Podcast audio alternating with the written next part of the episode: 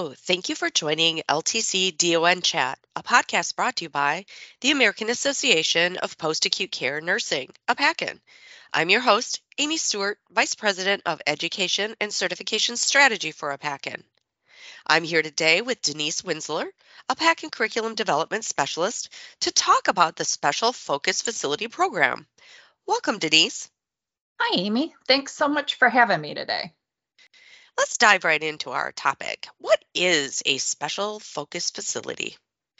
Yeah, unfortunately, special in this case is not special in a good way. Sadly, there are poor performers out there, and this is a program that CMS put into place that focuses on those nursing homes with a persistent record of noncompliance that leads to poor quality of care.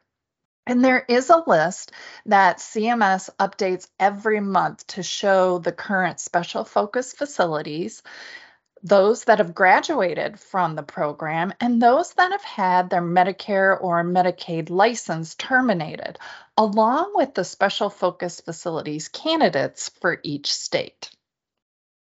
Thank you for that information, Denise. What is the Special Focus Facility Candidate List?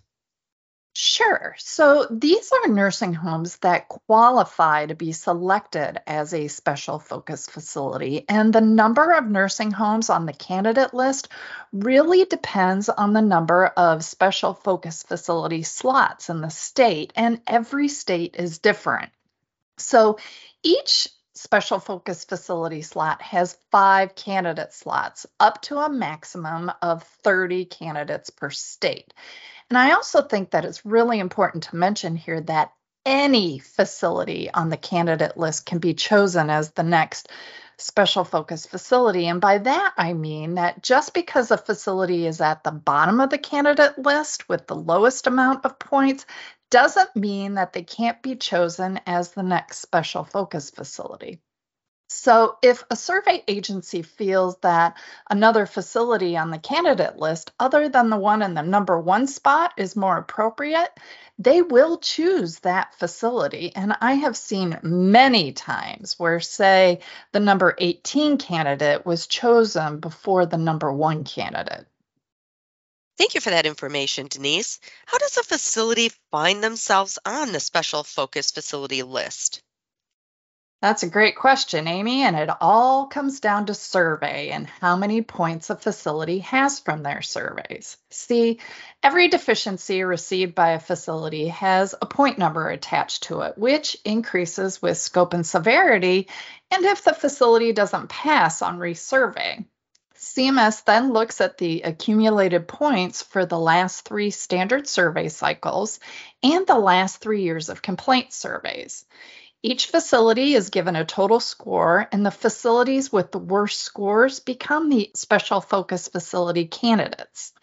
Every state has a certain number of special focus facility slots, and when a facility is removed from the special focus facility list, the state survey agency chooses another from the candidate list to replace it.